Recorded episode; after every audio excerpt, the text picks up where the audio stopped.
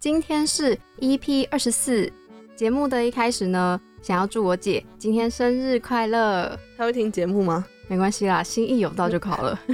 然后就让我想到啊，去年寒假的时候，我有去审计新村，然后审计新村现在都变很多文青文创的小店呢。它不是本来就是那种小摊贩，有点像华山的感觉，只是是小的那一种。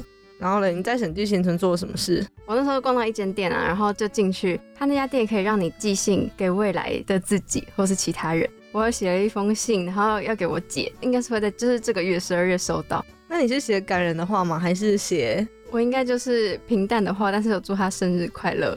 那家店很酷的是，它就是里面有很多不同插画家的明信片作品。那再来是它还有一个一面墙，然后它就是上面就写叫做时光抽屉，每一格一格就是可能写说哈，二零二八年什么一月到十二月。好像有近十年的每一个月的抽屉，你想要寄什么时候就把你写好那封信放在那个抽屉里，到那个月的时候，那家店的人就会帮你寄出。你去的那一间是不是他那柜子很像中药柜，然后是嗯咖啡色的？对，那你应该跟我去的是同一间，因为我有去过。那你有寄吗？当然是没有，我就知道，我就是很懒得写卡片，我还寄信给自己嘞。我那时候进去的时候只觉得它跟时光胶囊很像。现在真的很少人用手写信哎，何况还是要去邮局寄信。但我之前国中的时候超级爱写信，而且我写信不是写卡片，我是用那种信封纸。真的，我真的是信纸，对不对？对对对对。然后就算是寄给坐隔壁的同学，我们还是要去邮局买邮票粘上去，然后寄到他家，那感觉就是不一样。我自己是很喜欢在出国的时候，或者是去到很特别地方的时候，然后去买一张明信片寄到我家。然后是寄给谁？寄给自己，寄给自己啊！就是因为你，你看他就会有收到那个地方的明信片，而且还邮戳，不觉得很有仪式感吗？哦，好了好了，有。你刚刚讲到台中啊，我刚好这礼拜要回去，跟你讲一下我这礼拜的行程。我礼拜六呢要去看电影，看两场，一个是影展，然后晚上是要带我阿公阿妈去看哈勇家，然后礼拜日的时候中午再跟我爸去看影展的电影。然后晚上我们再去吃茶六，这根本就是一个电影周末吧？没错，而且我想说，因为我跟阿妈很久没有去看电影了，我弟也有追我的 IG，所以他都会看到我在台北一直去看不用钱的电影。他有一天就跟我说：“姐姐，你什么时候可以带我去看电影？”哎，可是我很好奇，是你们家可以一起看同一部片哦。我想说，哈永家应该就是感觉阿公阿妈会懂的那一种，所以就想说带他们去看一下。哈永家好像也是在讲跟选举有关的事情，最近也是接上了选举的时期，就觉得哇，真的很刚好哎。我自己是也蛮想去看一家子儿咕咕叫的，这两部都在今年的金马奖上有获得不错的好成绩，期待之后我们如果有看完的话，可以跟大家分享哦。我看完《哈永家》之后，可以先和你们分享心得。我也是蛮期待的，而且我最期待的是带阿公阿妈去看电影。我记得我上一次带他们去看是看诸葛亮的贺岁片，所以超久以前。你说大伟卢曼之类的对对对，然后我们真的是全家十个人哦，我们就开了两台车。我记得是在除夕过后吧，或者是初一初二的时候晚上，我们就直接去台中看电影。真的是很希望周末可以赶快来临，我一定会吃好吃饱吃满再回来台北的。记得发现时，没问题。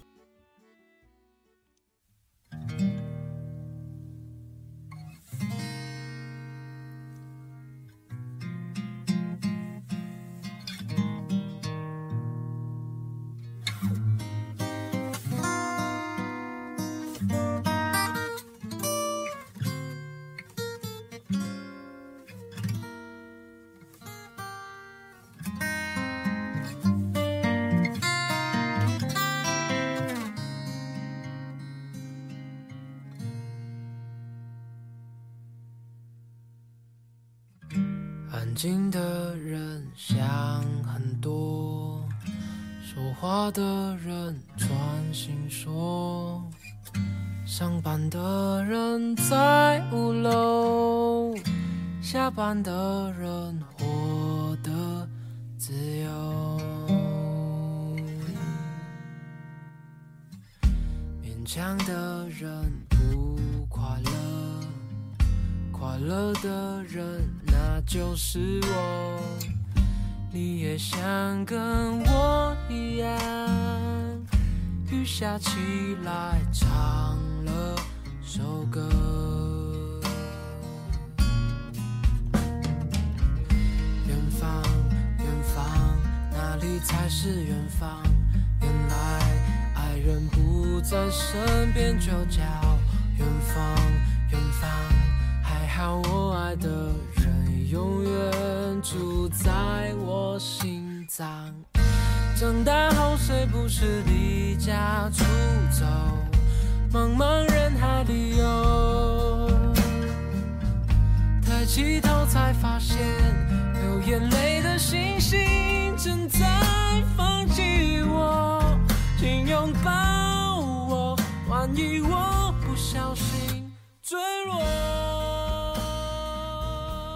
前几周金马刚落幕嘛，除了颁奖典礼之外，其实他还有大师讲堂的课程，就是他可能会邀国外的一些国际大师啊来台湾，为台湾的演员或是创作者进行授课。那其中有一位是来自日本的市之愈和导演，就有来台湾哦。那他就是我们今天想要介绍的电影《婴儿转运站》的导演。那你有去电影院看这部电影吗？我这部是在后来才在平台上面看的。因为当初它上映的时候是在六月底左右吧，我那时候正在看台北电影节的作品，所以比较没有时间。那《赤之愈合》呢，它早期其实是从事纪录片拍摄，是后来受到了杨德昌和侯孝贤导演影响之后，才开始做剧情片的创作。他除了一刚开始的出道作品《幻之光》之外，他后面推出的电影还都是自编自导。而且我发现他的作品啊，通常都是会描写跟家庭有关的故事。他擅长从家庭出发来探索主角与家族的牵绊。哦，对了，我们刚刚一直讲到金马嘛，就是他前阵子就是跟另外一个编剧叫做板垣裕二有来台湾。你有看到这个资讯吗？我有看到，因为 IG 上面一直跳出来。他们还一起去吃了那个青州小菜跟小笼包，看他们还要去逛饶河街夜市。我觉得就是他们一起去吃东西，然后一起被工作人员拍摄，然后又写在那社群媒体上，觉得很可爱。他们会不会本来想说，啊，我应该下班了可以自由活动吧？结果没想到吃个青州小菜还要被拍。他自己本人又发，就是他看到路上的一些小猫咪，搞不好他自己也是猫派哦。那另外跟你说一下，他们两个呢，明年在。六月的时候还会一起合作上映一部作品，叫做《怪物》。我很期待他们两个作品呢。他们两位对于故事的掌握都非常的好，那就期待明年上映的时候我们会去看喽。刚好那个时候六月的话也差不多毕业了吧？不要再讲了，边看边哭。嗯，我没有找到工作，非常的快。好，那我先来回到婴儿转运站。婴儿转运站呢，其实故事的开始就是从一个保护舱的婴儿做起点，描述一个总是为财务困扰的洗衣店老板香炫，以及另外一个是在育幼院成长的保护舱管理员，他的名叫做东秀。然后呢，他们有一天就是在一个暴雨的晚上，把保护舱外面的婴儿给偷偷的带走，因为他们其实私底下在进行一个婴儿中介的工作。讲好听一点是婴儿中介，但根本就是人口贩子吧。但没想到，后来隔天，那个婴儿的名字叫做雨欣，他的妈妈素英居然回来找他的儿子。但是那个香炫还有东秀呢，就是跟素英说，没有，他其实是想要帮那个婴儿去寻找更适合的家庭才会这么做的。总而言之，就是找借口。对，而且他后来还讲说，就是等到找到那个家庭之后，得到的那些金额中介费，还有其他得到的那些中介费，可以跟素英平分。所以呢，基于彼此他们的苦衷，他们三个人呢就一起踏上了为那个男婴找到。适合家庭的旅程。至于为什么说素英要把那个小孩就是放在那个外面呢？我一开始看的时候就觉得说，可能因为素英就是还年纪太小，没有办法抚养那个小孩，然后很多不得已跟苦衷，所以才只好丢在那个婴儿保护场外。那在他们这旅程当中呢，其实还有一位警察，就是秀珍，他和他的下属呢，就为了要追捕香炫，有点想要调查说这起人口贩卖的事件，所以呢，他就跟着他们一起，不管是他们在贩售婴儿，或者是他们在旅馆居住，就从头到尾都跟着他们。总之呢，他们虽然是在进行一些非法的买卖，不过在看电影的过程中，这个婴儿保护舱呢，也带出了一些值得我们去好好思考的议题。接下来来讲一下这部电影里面的几个主要角色。我发现这个电影的角色很多都是熟面孔诶。首先就是饰演那个洗衣店老板的香炫，他今年也因为婴儿转运站在坎城影展当中获得最佳男主角。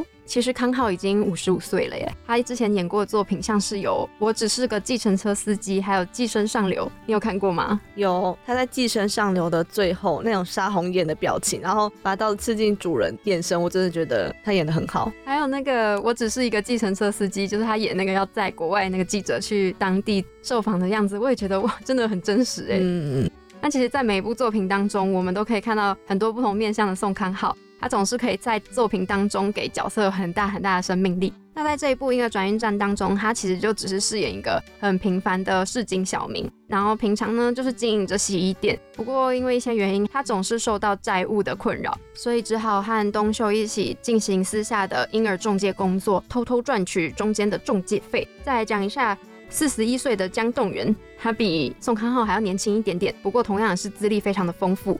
他年轻很多吧？就是十几岁哎，十几岁啦。他演过《失速列车》哎，虽然我有点忘记他在里面演什么角色了。嗯，他有演过《失速列车》。我记得我那时候看《失速列车》的时候，只觉得哦，不要再来了，赶快结束吧。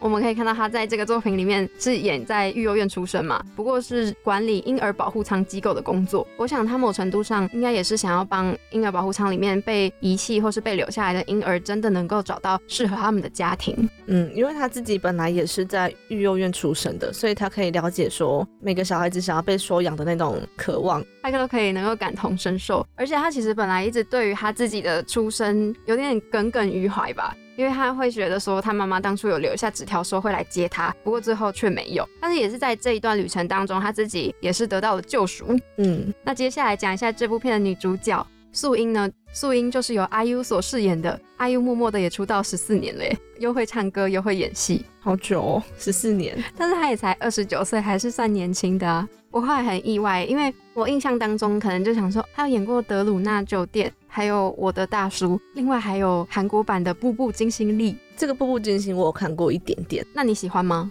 我对于那种宫廷剧还好。其实我觉得，因为我对他印象就是就是很清新的感觉啊，所以要演这种宫廷剧，我觉得会常常受到他之前的印象，所以会有点格格不入。你是说像周星哲，他是歌手，然后跨行演员，你会觉得有点怪吗？哎。但是人家也是得了最佳电影原创歌曲。我觉得 IU 他很厉害的，除了说他在歌唱上面的高音都可以诠释的很好之外，他在演这部婴儿转运站的时候，把素莹这个角色描绘的非常的好。怎么说呢？因为她是一个很年轻的妈妈嘛，可以看得出来说她想要跟这个小孩保持一定的距离，因为她想说这个小孩子之后是要就是卖给别人，所以不可以跟他有太多的感情。但是因为她是妈妈嘛，对小孩子本来就会有那种一定的连结，而且她一开始小孩受到人家批评眉毛很淡的时候，他就直接很生气的直接回呛，我就觉得哇，真的是妈妈，真的就是你可以批评我，但不能批评我的小孩。在妈妈的眼里，真的是自己的小孩是最好看的。我也问过妈这个问题，我就说，就你一开始出生的时候，不是要先进到，就会有一个育婴室，对，然后每个小孩子长得命就一模一样，因为他们脸一开始出生都会有点细毛。我就说，你怎么知道哪个是你的小孩？他说，哦，虽然大家都说妈妈跟小孩子一定都有连接，但我真的是分不出来哪个是你，所以他只好看那个名牌上面都会写谁谁谁之女。其实我觉得小朋友刚生出来都长得没有很好看，因为他们都很水肿，不觉得吗？你有没有礼貌？那些小朋友在想说，你这个大姐姐才水肿呢，眼睛都有点睁不开，然后很水肿，皮肤有时候还会可能干干或是泛红这样。人家才刚从羊水出来而已，所以 难免会有点肿肿的。其实这个这部电影呢，它用了蛮少见的题材，然后也带出了婴儿保护舱这个东西。这个东西其实台湾应该是没有，但是日本跟韩国都有。我想也是因为这样子，是之愈合才会到韩国来拍这部电影吧。我们也因为这样子关注到了很多社会上的生命议题。虽然它不是什么大型动作片或是商业剧情片，不过透过演着这些真实的故事，也能够让我们有更深刻的反思，可以去做讨论。那我们先来休息一下，听个音乐。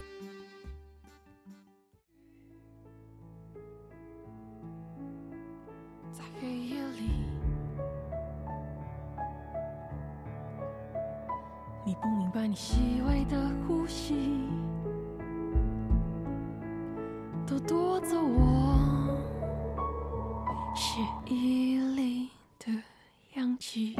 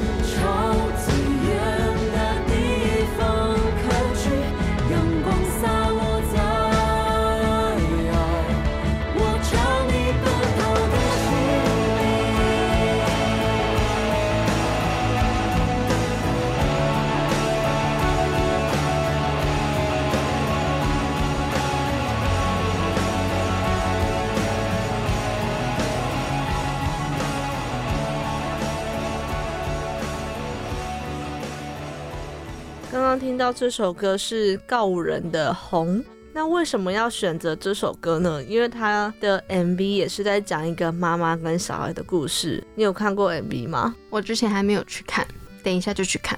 好，那我简述一下，里面的主角就是妈妈跟儿子嘛。儿子因为一场车祸去世的，然后对方肇事逃逸。那妈妈为了要找凶手呢，就开始四处筹钱，而且还去找律师想要打官司。那后来因为都没有进展，所以就在街上举牌。在 MV 开始可以看到说，他们的感情其实非常的好。然后妈妈就是一个摆摊赚钱的灯具老板娘，然后儿子也是很常到妈妈工作的地方看她。但是呢，一个场景的转变，就发现说。就是他做的这一切都是为了他自己死去的儿子，想要帮他就是出一点声。我觉得里面有句歌词非常好，是说爱会在凌晨电起，跳跃了时空差距，为何要束缚自己，让彼此不能呼吸？我听到这句的时候就觉得，虽然说我还没有小孩子，但是可以感受到妈妈撕心裂肺的感觉，就是自己的小孩子被这样子无缘无故的撞死之后，凶手还逍遥法外。然后看完这部电影之后。我能联想到婴儿转运站的就是他的妈妈素英，就想到真的是天下父母心，每个小孩子都是爸妈的心头肉。对，然后而且不管发生什么样的事情，其实妈妈跟爸爸都是永远在保护小孩的。很推荐大家去听这首歌《告人的红》。然后真的可以搭配他的 MV 一起看，我觉得光听歌跟搭配 MV 一起看，对，感觉是很不一样的。你可以更融入他的情绪里面。也就是为什么有些电影它因为配乐或者是主题曲、插曲，就可以让整个画面变得更丰富。没错，那真的是差很多。那我小小聊一下告五人好了，应该很多人知道告五人这个团体是因为披星戴月的想你这首歌了，对你也是。嗯，因为他们一开始这首歌好像就蛮红的。我知道他们的时候是还是独立乐团，有首歌叫做《你要不要吃哈密瓜》。有，我我也知道这首歌。然后我朋友他在他的惩罚上面就有唱这首歌。我觉得这首歌是当时惩罚或者是任何的吉他社吗？对对对对，都会选这首歌，就是可以炒热气氛。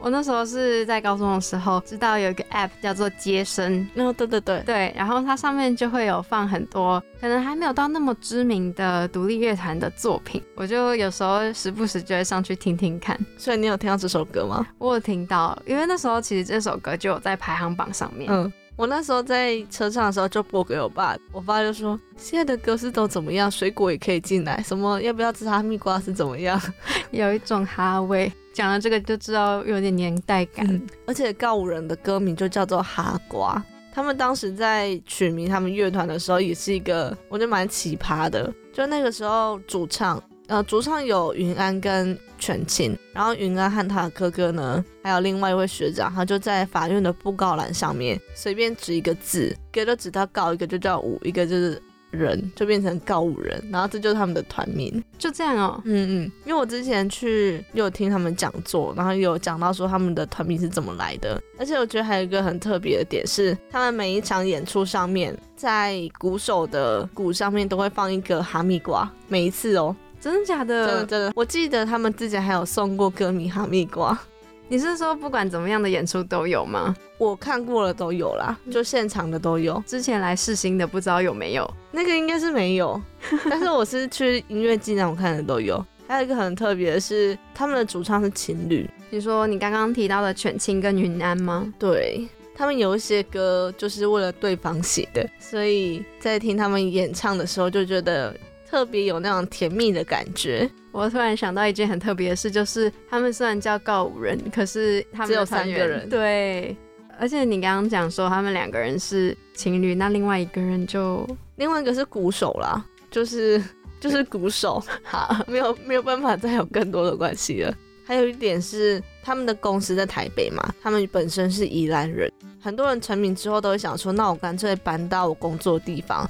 但他们还是坚持说要留在宜兰，所以说他们三个人都是宜兰人，可是工作都在台北。对对对，哇！然后每次看到他们的现实啊，即使到海外演出或者是在别的县市，还是会回宜兰。对对对，然后他们，我就想说，这样子不是一直奔波很劳累嘛？但他们觉得说，就宜兰对他们来说是一个心中的归属感。全青说，在宜兰的话，可以让他的心情得到比较平静的感觉，而且就你从台北到宜兰的话，只要一出那个雪山隧道，看到很平静的海面还有田野，他那种身心俱疲的感觉都可以得到解放。就像我平常上学，从新一区到新海隧道一出来，也觉得是个完全不同的光景。所以你就睡着了是吗？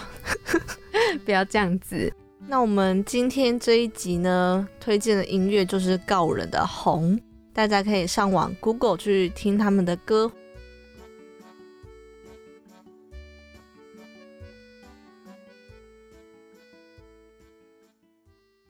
你刚刚有讲说婴儿保护舱在日本跟韩国都有嘛，但是在台湾没有。那它最早的起源其实是在一一九八年的意大利，第一个设立的婴儿保护舱其实叫做弃婴轮盘。哇，那其实也已经有点久了。对，它当时设立的原因是因为，嗯，很多家长没有办法养育他小孩子，然后为了要帮小孩找到一个新家，所以就设立的这个弃婴轮盘。那在后来嘞？是不是也有其他国家开始有了婴儿保护舱？对对，从一九九六年开始呢，就陆陆续续有很多国家设婴儿保护舱。然后日本和韩国的话是匿名的。你知道婴儿保护舱它里面机制长怎么样子吗？我想它应该是有一个可以保温的设置吧，不然小朋友在里面应该会冷。嗯。它里面除了有温度调节的系统之外，还有一个是感应器，就是当有人把婴儿放到箱子里面的时候，它箱子就会发出警报，提醒里面的人说要在一定时间之内把那个婴儿救起来。因为虽然说它是一个有温度调节的箱子，但是因为被放到婴儿保护箱的孩子，你不知道说他的年纪大概是多小，所以有可能需要立即的救援。你觉得如果台湾有设立一个婴儿保护舱的话，会不会有什么争议？我觉得在一些道德上面，还有一些安全上面，一定还是会有一些争议。我也会想说，现在呃，台湾不是也有育幼院吗？嗯，那它跟婴儿保护舱之间的差别又是什么嘞？是因为匿名吗？我觉得应该是像很多未婚妈妈，或者是甚至是还没有到法定年龄可以有性行为的的妈妈，嗯，然后他们可能产下来就是很惊慌，不知道该怎么样。然后这个保护舱应该就是为了要防止一些遗憾事情发生，所以他们可以出生之后就把小孩子放到里面。就这几年有看到很多新闻是小妈妈或者是。那种小爸爸、小妈妈没有办法养育小孩子，然后就把小孩子一出生没多久就直接丢到一个不是一个安全的环境，像是厕所或者是公园这种，我就觉得很可怕。因为你想想看，你才刚出生没多久就被就是这样对待。其实你刚刚讲到那些故事啊，我就会觉得有点难过，因为他们既然把他生下来了，我就会觉得说他们应该想办法都是要为那个孩子做负责的。讲到这个呢，在婴儿转运站里面还有一点，我觉得很值得探讨的是，你刚刚在介绍故事背景的时候，有说还有一个刑警就是看着这一切发生嘛。他有一次就问素云说：“如果说你一开始就打算弃养的话，是不是就不应该把他生下来？”我觉得这句话是一个很不公平的。哎，可是我真心觉得一定会很多人这样想。就像我刚刚那样想说，如果你既然都已经把他生下来的话，你是不是就是应该好好照顾他？但是因为我们在婴儿转运站里面是后来才知道说这个小孩子的爸爸是谁，嗯，然后一开始看到的时候，一定都会觉得说这个妈妈也太不负责任了吧？但是小孩子是两个人的责任啊，你怎么可以就是单方面追究一个人？我在一些网络上面的文章也很常看到说，有时候可能男女之间发生关系。不小心有了孩子，通常男方可能就是会直接说想要把孩子拿掉，或是也有可能是女方啦，因为毕竟孩子是长在妈妈的肚子里面，所以当你要做出决定把小孩从你身上割下来的时候，我觉得那又是另外一种痛。讲的很简单，就是你就把小孩拿掉了，就是对妈妈来讲，身体或者是心理都是一个很大的伤害，所以还是要小心啊。我在想说，就是韩国跟日本会设立这个保护舱，还有原因是因为他们的社会可能不是那么友善的对待这些单亲妈妈。除了刚刚讲的这些呢，在这趟贩售婴儿的旅程当中，他们其实每一个人都没有血缘关系，除了雨欣跟素英啦。但你不觉得，虽然说他们没有血缘，但其实比家人还要更亲近吗？因为他们都生活在一起，然后而且我觉得他们很会照顾婴儿，哎，嗯尤其是那个香炫他们。香炫可能就是一个妈妈，我从一开始还在帮那个小朋友洗澡的时候，我就觉得哇哇，好像很厉害。他前面一定是做了很多训练，你说有交手过非常多婴儿吗？没错，他可能进行了很多观摩。我一开始看到他们在卖婴儿，就觉得怎么那么过分啊，把小孩子这样子当做物品一样在贩售。但一直到他们在第一间旅馆，然后看到他们在喂婴儿啊，或者是跟他玩的时候，才整个改观，觉得说他们其实不是我们想象中那种坏人呢、就像他们说的，我觉得我到中间的时候，也真的觉得他们是为了想要帮他找到更适合的家庭，也让孩子能够有更丰富的资源可以成长。虽然说他们是为了钱，然后去贩售旅行，但他们也蛮注重这个小孩子的发展。里面有一幕画面是他们找到了一个家庭，爸爸妈妈，然后他们没有办法生出小孩的原因，是因为可能精子跟卵子的产量不够，这对对对对，但是东秀他就讲了一个数值，说你是不是因为这个这个怎么样，然后想要收养雨欣的爸爸就说，对啊对啊，就是因为这样子，所以我才想要就是收养雨欣，我会把他当做自己的小孩照顾，但是没有想到说这个爸爸是假的，他们其实是被警察找来要当假买卖房的，只是因为东秀就是很严格把关，所以最后他们就是没有成功这笔交易，那个警察也就没有抓到他们。我看到这里的时候就觉得哇，他是什么小侦探家吗？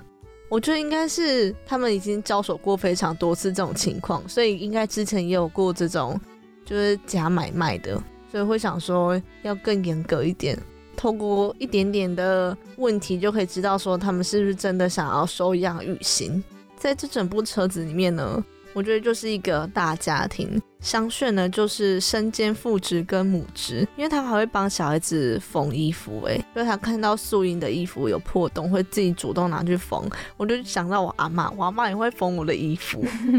那在东秀嘞，东秀他就是像大哥哥，但他是一个非常温暖的大哥哥。应该是因为他从小就在育幼院长大嘛，所以他其实也渴望被爱跟爱人的感觉。到故事后面啊，就是他们会想说，雨欣这个小孩子，我们是不是可以自己养？然后他就对雨欣说这句话嘛。嗯，从他的眼神就可以感受到他的坚定还有不舍。不舍的原因是因为他会舍不得说雨欣在别的家庭长大，对方可不可以好好的照顾他，然后给他很好的教育资源？那至于素英呢，她就是可以看得出现在社会中，可能有一些弱势的情况吗？对对对，因为她本身是从事性产业嘛，然后又不小心有了小孩子，但是又没有办法抚抚养面临那种纠结两难的情况。那在这里面呢，他们其实，在旅程的一半呢，有发现一件事情，就是有一个育幼院的小孩子偷偷跑上他们的车子。嗯，那个弟弟，对对对，而且这个弟弟非常的喜欢踢足球，叫做海静。海静还发现说，他们要去把雨欣卖掉。他在这过程里面呢，就一直说，可不可以被香炫还有东秀收养？对他直接就说：“你可以当我的爸爸吗就是他的愿望就只是一个希望说自己可以被收养，因为他们里面有说，其实你年纪越来越大会更难被？”人家养嘛，因为等于说你都已经有自己的个性，可能越来越难教育吧。我还蛮心疼海静的，因为在他同龄的小孩子可能都是说我下课之后要去哪里玩，或者是今天点心吃什么，可不可以看卡通？但他的唯一烦恼就是说他怕没有人要收养他。那来讲一下最后一个是在素莹自首的前一个晚上呢，他们就是在一间旅馆里面，然后每个人都关灯闭上眼睛，好像在开什么心灵大会哦。他们闭上眼睛之后呢，素英就对每个人说：“谢谢你的诞生。”感觉得到他们说出这句话跟听到的人，我觉得都有点想要哭的感觉，因为对他们来说，他们都曾经是被抛弃的人，好像自己的诞生都是一个不幸的存在。我觉得他们一定也会想说，为什么会是他们被丢掉？为什么这种事情是发生在自己身上啊？对对对对，我最近在上一堂课全媒体影像传播的时候，老师有给我们看一部公司的纪录片，叫《有时》。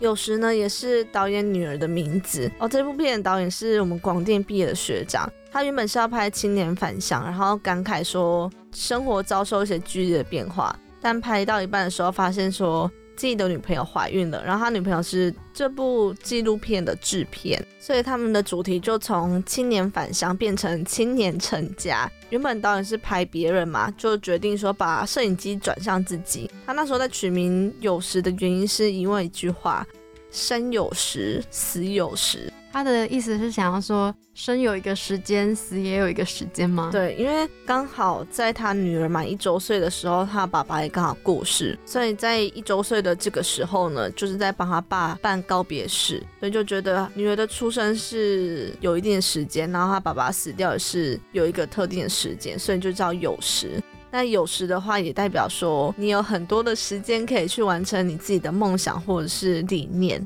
我会讲这个原因是因为。像那时候苏云在帮他的小孩子取名叫做雨欣嘛，他取名的雨欣是因为说希望他能够飞得远，然后高过天空，就像星星那样子，好浪漫哦。苏云也是一个蛮有情调的女子呢。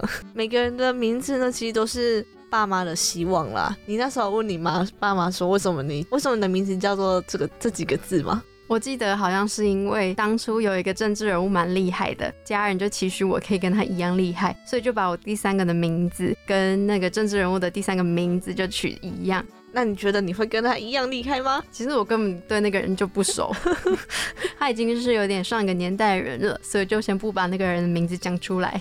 我觉得很多家人真的取名字是会参考一些好像杰出人物去做参考的。我们家是用算命的去取，然后去选几个名字哦，或者是也有些人是会看那个名字的意义，嗯，就是有些名字的解释，或是它代表的寓意这样子。那你以后有小孩子，你会希望自己取还是给算命的取？我想要自己取，哎，我觉得算命取的都是一些酸菜奇亚米亚嘛，有些也会笔画很多，嗯，我不想要受到算命的影响啦。不然万一可能，假设说他他就会算说，哦，你这个名字以后可能会大富大贵，结果他以后没有的话，我就会想说，嗯，是不是那个算命就很容易会被那个影响 哦。而且我还要想到是我想要帮他取一个中性一点的名字，毕竟一开始也不知道他将来的性别认同会如何。那你应该是一个好妈妈哦。那除了婴儿转运站呢？我刚刚讲的这部纪录片也可以在公视的网站上面看得到。你只要注册会员，就可以免费看这些纪录片。我觉得蛮有意义的啊。它好像叫公视纪实，对不对？它有分很多个单元，大家可以搜寻自己有兴趣的去观看。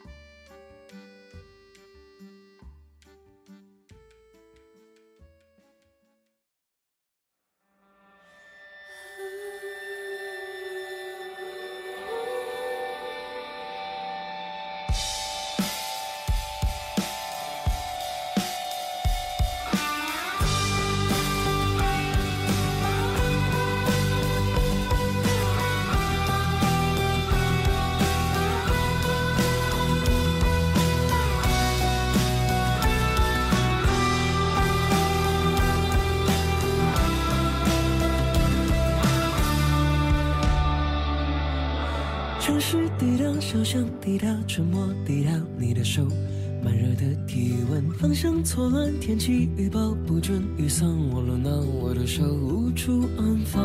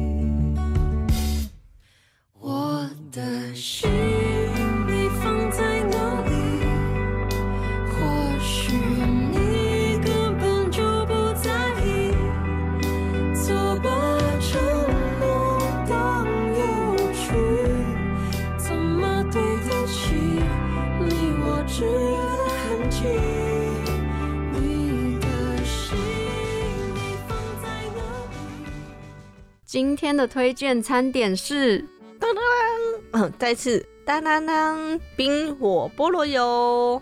冰火菠萝油呢，其实就是一个菠萝面包里面切开来加一个奶油，你这样讲很没有好吃的感觉吗？对，啊，你要说它那个菠萝面包就是烤的非常的酥香，然后那个奶油是刚拿出冷藏很冰，然后你热的跟冰的咬一口下去，其实我一开始还没吃过的时候，我一直以为冰火菠萝油就是菠萝面包里面加冰淇淋。你真的很无知哎、那你有吃过冰火菠萝油吗？我有吃过，因为我爸之前有一个好朋友，他在台中有开一间类似港式饮茶，然后里面最有名的就是冰火菠萝油，还有它的柠檬冻饮。我们几乎两到三个礼拜就会去消费一次，然后那个叔叔都会请我们吃他的冰火菠萝包，蛮好吃的。